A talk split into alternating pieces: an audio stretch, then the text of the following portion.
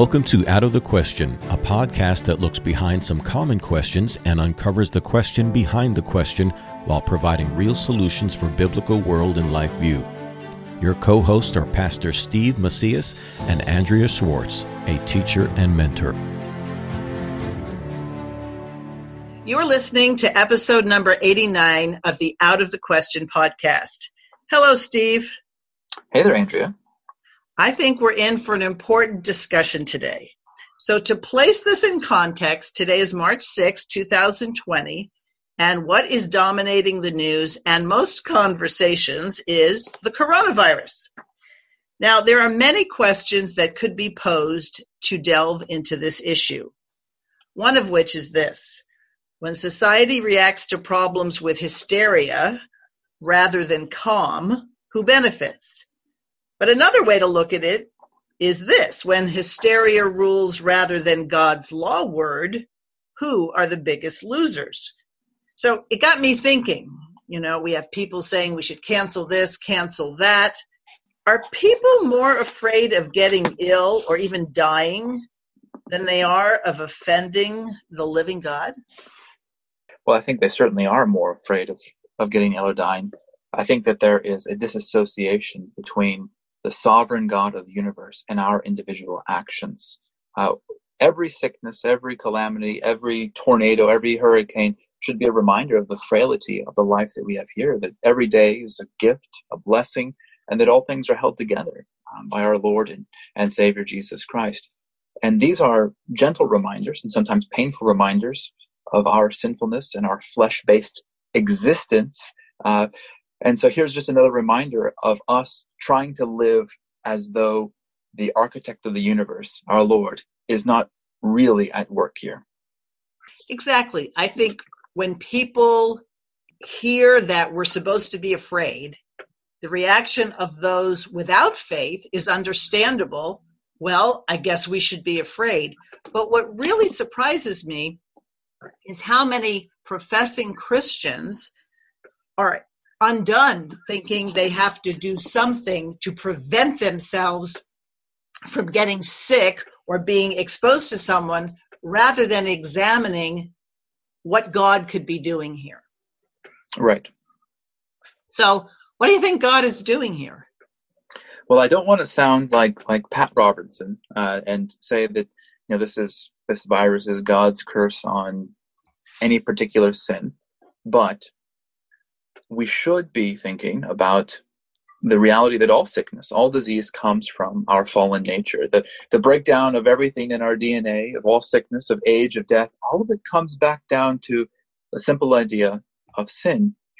And I think these times, uh, whether we consider the coronavirus or whatever flu virus was before this, or H one N one, or the endless succession of mutated viruses that put the threat of human extinction at the brim, uh, are reminders of really the only thing holding human history together is the forward progression of Christ's kingdom. That without that as the railroad tracks of human history, every other worldview and world system is just one sickness, one news story from going over the cliff.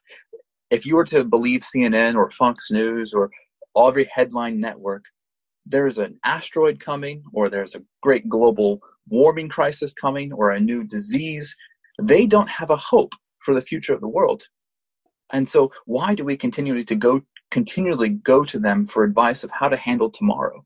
Instead, we should go back to our Lord's promise of victory for us and see that in these sicknesses, the Lord is calling them to turn about, to return back to the Lord and find comfort, grace, peace, and salvation, that is, health from Him.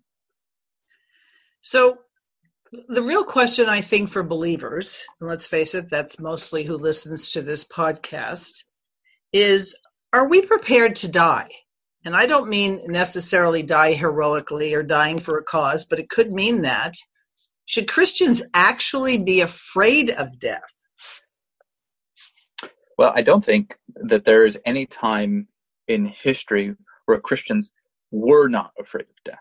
The times where the kingdom of God has been most powerful to where, where God's kingdom has made the largest stride is when Christians have the greatest fear or threat of death.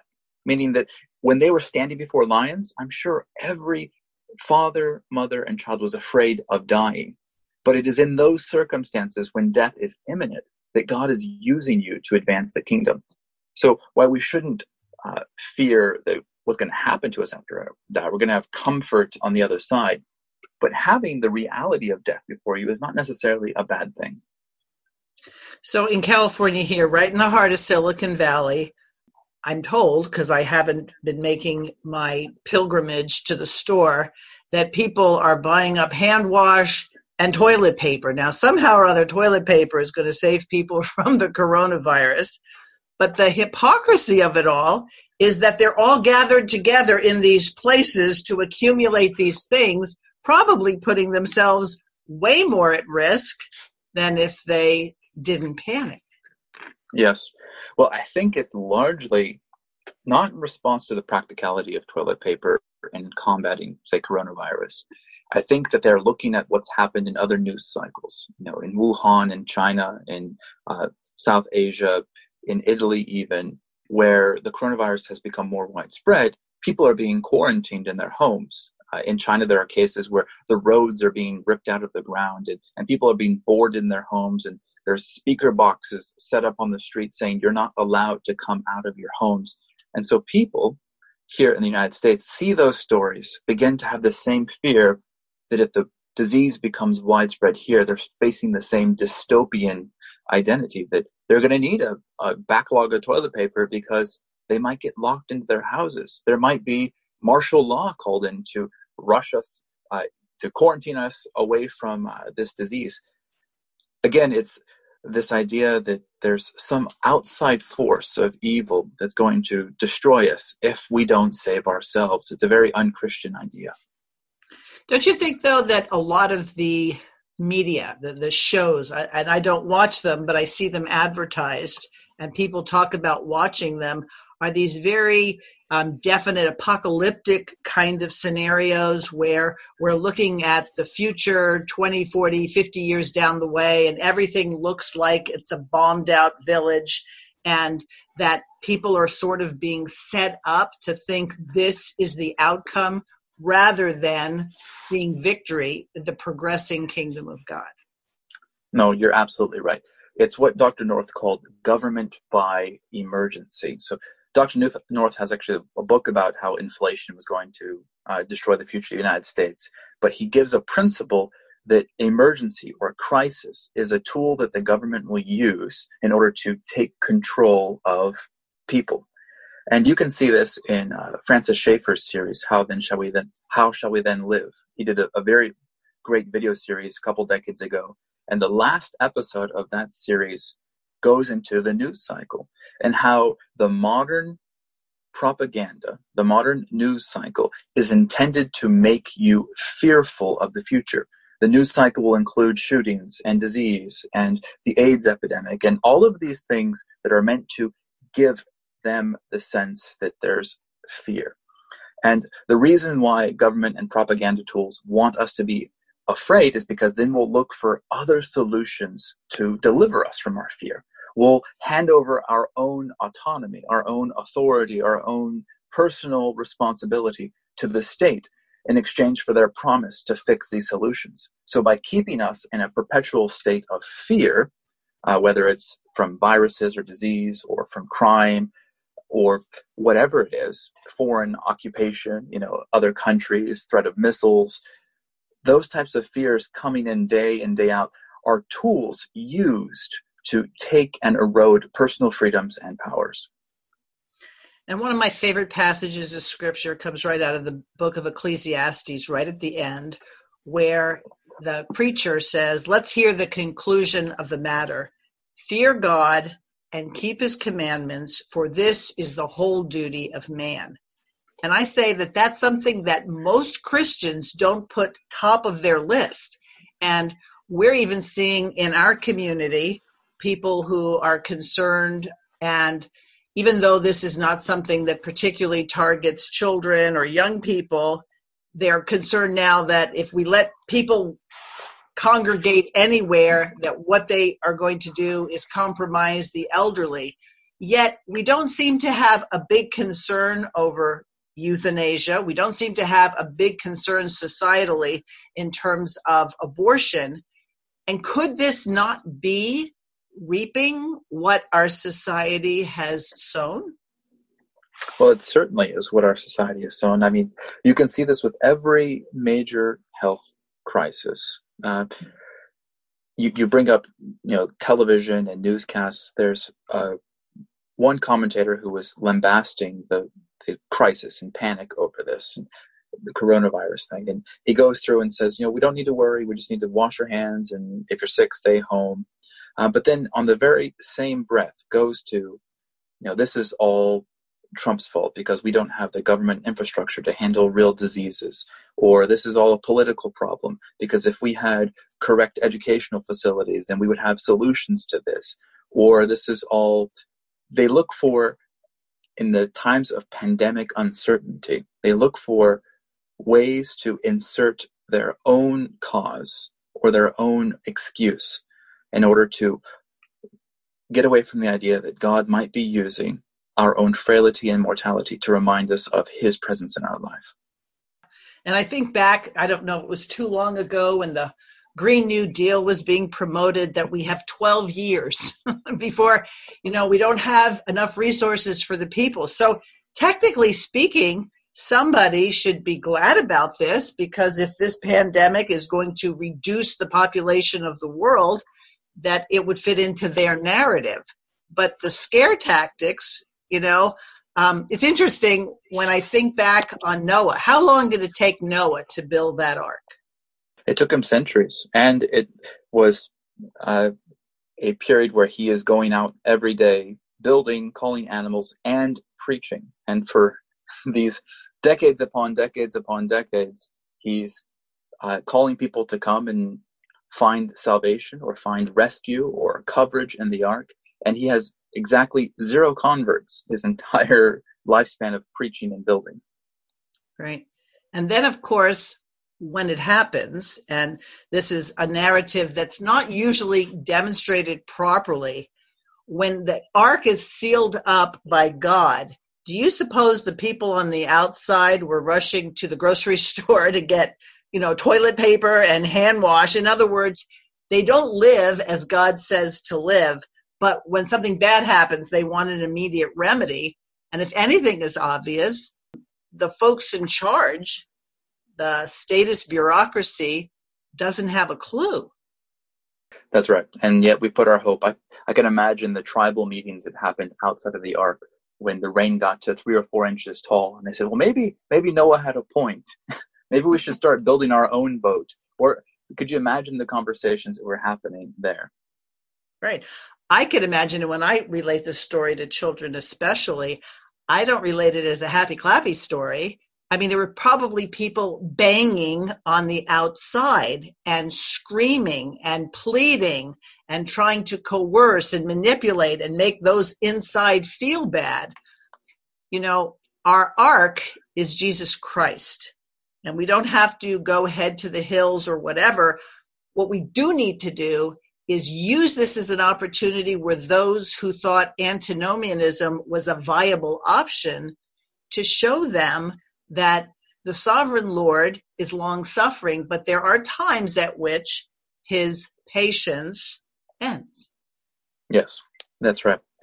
And these are also opportunities uh, for, as you mentioned, people who would typically think this fits their narrative. There was actually a story this morning for the National Health Service. Uh, they have a council meeting. One of the Scottish representatives uh, gets up and says, well, maybe the coronavirus uh, will help us because it'll alleviate some of those people who are blocking beds in the National Health Service. This is a, an official who sees the deaths that could be related to the coronavirus as fitting right in with what you're talking about. But most people will not see that logical conclusion. You're fond of quoting the scripture where it says, you know, those who hate me love death.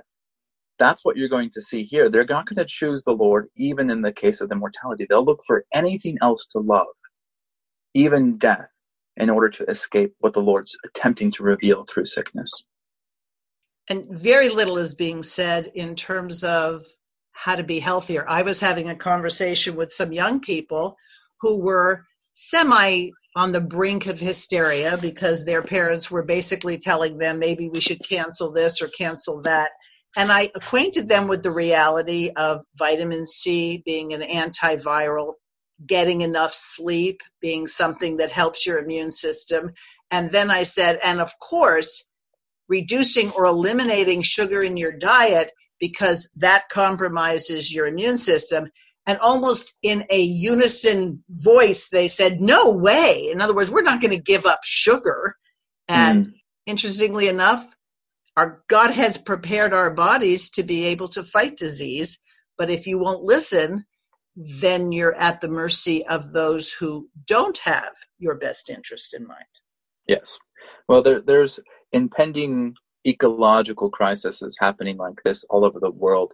And the amount of them and the severity of these pandemics is not going to decrease in the near future, right? This is not going to be, the coronavirus should not be a surprise. Anybody who's studied Joel Salatin or looks at the, the practices of corporate farming will see that we are doing things in our generation, shortcuts that ignore God's uh, God's law, that have created super viruses. We've given uh, pesticides to our our gardens. We've given uh, antivirals and antibacterials to our livestock. And we've created a lot of the problems that we're now suffering. Uh, God's law had solutions for how we should properly maintain the land and the, steward the animals. But the point is, we should not be surprised when these new viruses show up. One, because they're, they're rooted in the sinfulness of creation, the curse from the fall of Adam. But two, and they're The, the restoration of the world requires all of the life to be in subordination to God's law. And so when you see nations destroying their own ecology, when you see nations farming without regard for the life or the health of the animals, when you see individuals not taking general nutrition into the uh, into into the care of their own bodies, sickness will abound. And again, this is a reminder of restoring back to creation the goodness by obeying God's law. Right. And all of God's law, um, the part that even many have relegated to background material. And if you have nothing else to read, read that first two thirds of the book. But God's law, as it's expounded in the case laws referring back to the Ten Commandments, is very specific on things that I think most pulpits don't want to talk about. Things like menstrual cycles and things like what happens after someone gives birth and what foods are foods that are beneficial and what foods would not be beneficial. Um, mm. I, I think this is an opportunity for those of us who get it to be able to say Deuteronomy twenty-eight is a very, very specific litany of what happens with those who obey and what happens with those who don't. Right. Well, and it's part of our culture's attempt to separate the physical world from the spiritual world, right? God's law merges these things together and says, not only is the Lord's Spirit dwelling above the above the surface of the world, not only is God here alongside us and indivisible with us, but that all of our actions have spiritual consequences and all of our actions have physical consequences. Too many Americans live every day like what they eat, what they do, how they sleep, how they how they take medicine is of the body, and then how they pray, how they worship, how they read the Bible is of the spirit. Um, but in moments like this, you see that there's an integration of uh, mind, body, and spirit, of the physical world and the spiritual world. And you'll see that cultures that do not heed the Lord's spiritual guidance, the, the laws, the commandments, they will suffer in body as well. Right. It reminds me of when Jesus is confronted with the question as to who sinned, this man or his parents. And Jesus made reference to, obviously, an event where a whole tower had fallen down.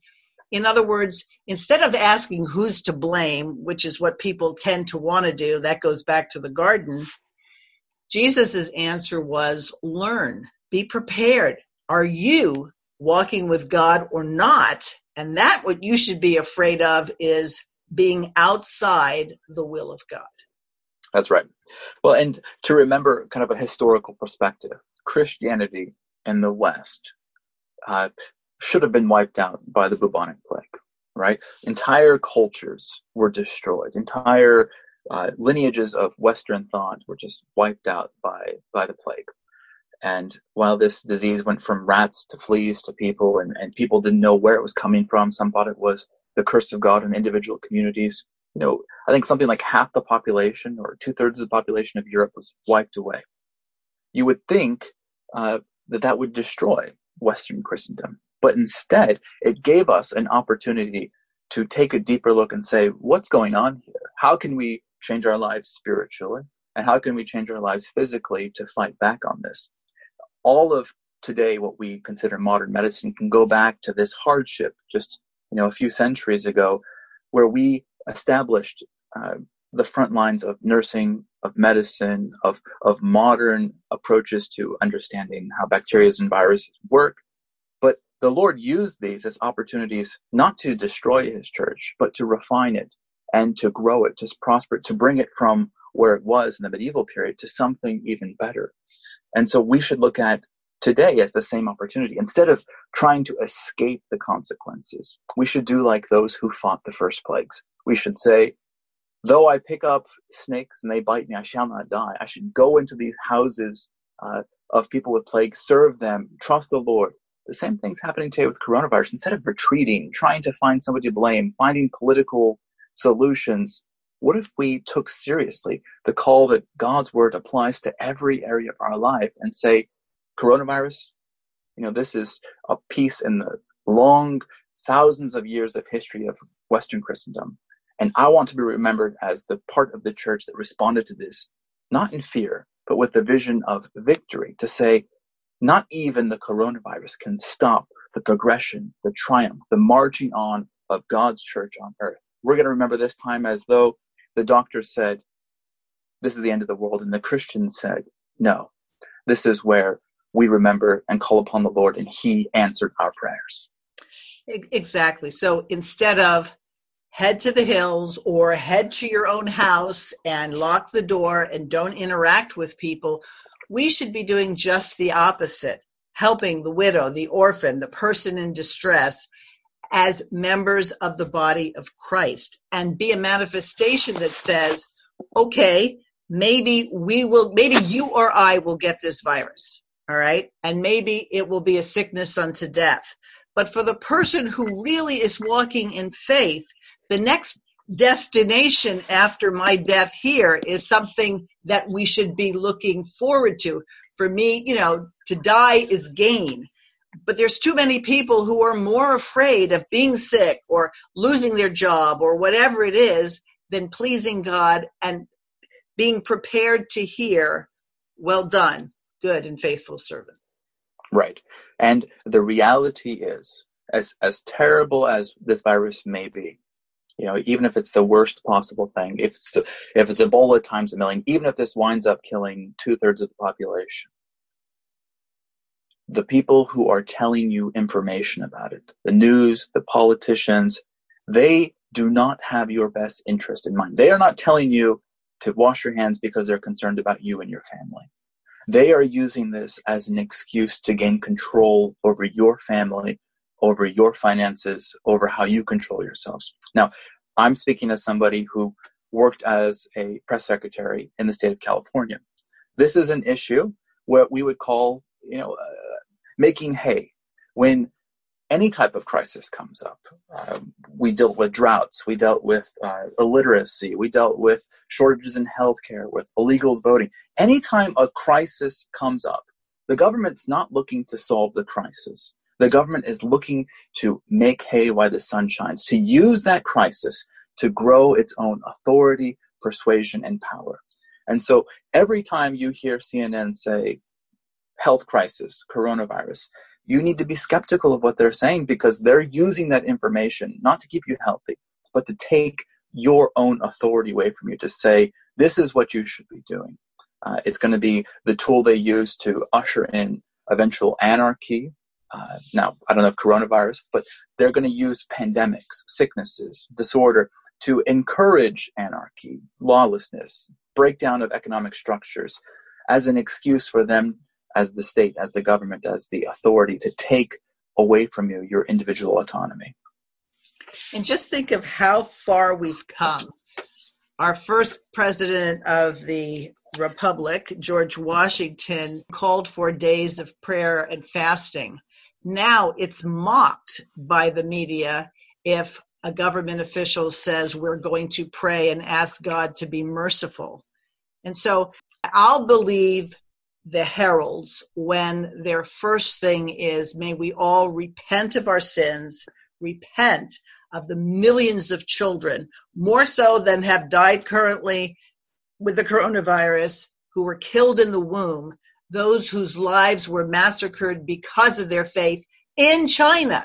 It's interesting that China has a reputation for calling down all its statist forces against the church. And this was the nation that had this one child, now has a two-child policy, which meant if you had more than one or two, you either um, went ahead and aborted that child or abandoned that child. So if you're going to look at cause and effect, we would have to, with a biblical perspective, say, this is a nation that in the midst of people coming to terms with what God requires, this nation was coming down on them.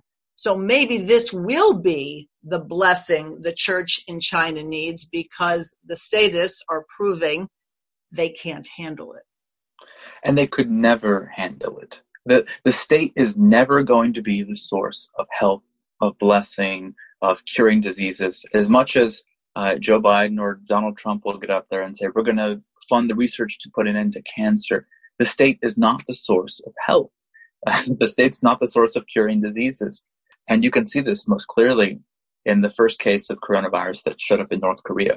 You know, North Korea has one case of coronavirus show up, and immediately the solution from the state, and this is going to be a solution everywhere eventually, is they shoot the person who is uh, diagnosed with coronavirus. There you go. That's the only tool the state has, the sword, to punish.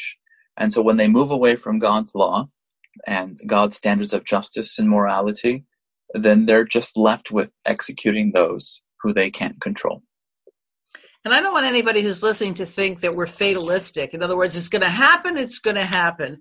No, what we need to do is to be knowledgeable about those who have done godly research. Um, I'm part of a women's Bible study that we do online, and these women are all sharing information, vitamin C, things that you can do to actually combat it if you get it, or things you can do, essential oils, things that people laugh about.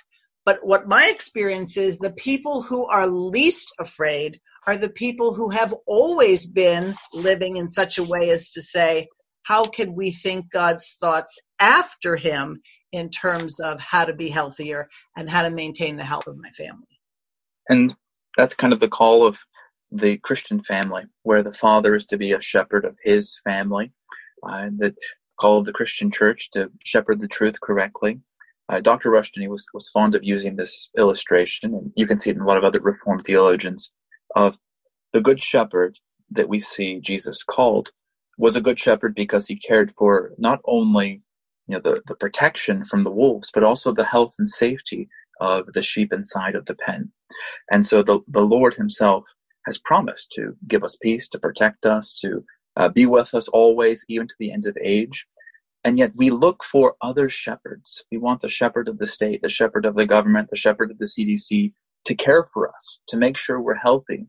Um, but that's really the opposite of what we should be doing. We should be going back to the Lord, to his word, and to his ways. Now, all of that is true, but there's also a sense here uh, that these opportunities, these crises, are great opportunities for the Christian church to stand up and to, as Andrea said, call for repentance, call for public days of fasting, and to recognize that the only health, the saving health of all nations, is the Lord. And to show that we don't fear. The fear that we're seeing so prevalent, that's not the fear we're directed in Scripture. Scripture says wisdom begins with the fear of the Lord. So if we fear the consequences of disobedience, and the Bible is very, very specific what those consequences are, we're going to change our attitudes. We're going to change what we say, what we think, and what we do. And that's why the idea of Christian education is so important. It's not just so that we can stop those bad guys from trying to get our kids involved with sex earlier. It's that what these, what are happening in these godless institutions are not solutions. They're just preparing people for the idea that they have to not take responsibility for themselves and look to someone else.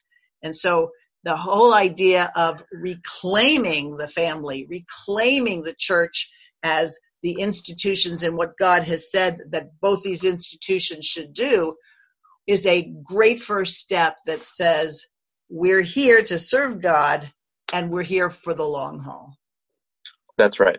And that this is a, a very subversive act. You know, one of the questions that came in that kind of sparked, started this conversation was, you know, should should we declare martial law to keep this from spreading? Should we be sequestering ourselves? Should we do something? Should the state do something to keep Christians and non-Christians from getting sick and this pandemic spreading?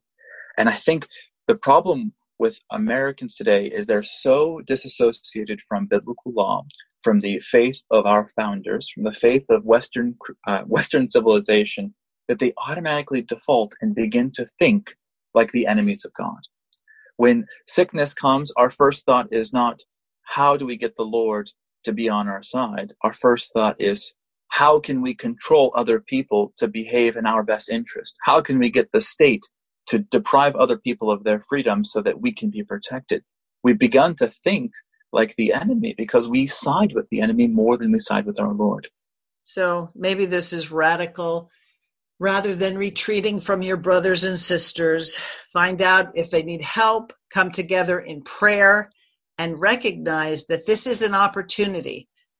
You know, it would have been very easy for the Israelites not to leave Egypt until such time as the plagues that they had experienced along with the Egyptians suddenly were localized. So let's face it, folks, we may be in the process of experiencing the joint judgment, but those who are drawn to faith and obedience will exit in a way that those who said, nope, we're not going to listen, and their hearts remained hardened, that um, we'll see how things play out. But we have biblical history to show us how things have played out in the past. And not just biblical history, but also Christian history. Um, let's not detach that our Lord Christ is still in control of history and has used wars, famine, and sickness to move forward his church. If we go back to the Reformation, what made the Reformation possible was not only a return to the printing press, a return to the classics, a, a spark of genius amongst Calvin and Luther, but also that the West was suffering under the plague. There was a great economic depression because of sickness and dearth. The powers of the West had been succumbed by that. And then on the eastern side of, of Germany, the eastern side of Europe, there is the Muslims. The, the Muslims were coming in and trying to take over. And it was in this kind of crucible of crisis, sickness on the western border, invaders on the eastern border, that they said, what is the Lord trying to show us? And and it is in that time that they go back, what does the scripture say? It's it's like, you know, King Josiah saying, wasn't there a book of laws that, that helped us get through this into the next point of the future? So instead of us going back and, and into crisis mode of what are we going to do today, think of the longer span of history where our Lord is ruling with his scepter over the timeline of centuries and millennia and saying, remember in the year twenty twenty, when everybody thought the world was going to come to, to an end because they didn't have a vaccine yet for the coronavirus. And remember how the, the economy suffered and all those people who had put their faith in the worldly structures of inflation, of the worldly structures of government schools, and the worldly structures of secular employment. Those people who put their faith in the things of this world suffered with this world. But those of us who went back to God's law and remembered that God had a standard for our education, for our business, for our families. Once that vaccine came, we exploded and, and we grew and we multiplied and we took dominion in a way that had never been done. And since twenty twenty, the world has seen that Christians have not just a faith out of this world, but a faith for this world. For those who might say, well, my history, my church history is pretty deficient, do you have any recommendations in terms of reading material that would give the kind of perspective you're sharing? If you read Rushdoony's Christianity and the State, he goes through both the early church uh, with the doctrine of the incarnation, how the early church understood Jesus taking on the worlds of the first few centuries. And then he goes through and shows how uh, the, the errors of Roman Catholicism and, and different movements in history, how they were battling the same type of thing, control versus biblical law, the state versus God's people. And one thing that I might also advise is that people begin to understand how viruses work. You know, if you know anything about the story of the Trojan horse, it's how something comes in without looking like a threat, but while people are either entertaining themselves to death or ignoring the signs that the enemy is multiplying. And a virus needs a host, and that host has to have compatible situation for that, that virus to thrive. So there are many people who could well be exposed to the coronavirus, but never succumb to it because their immune system is good. Yes, and uh, greater is he that is in us than he that is in the world. That applies to all things, created and uncreated, visible and invisible. Thanks for listening to Out of the Question. For more information on this and other topics, please visit chalcedon dot e d u.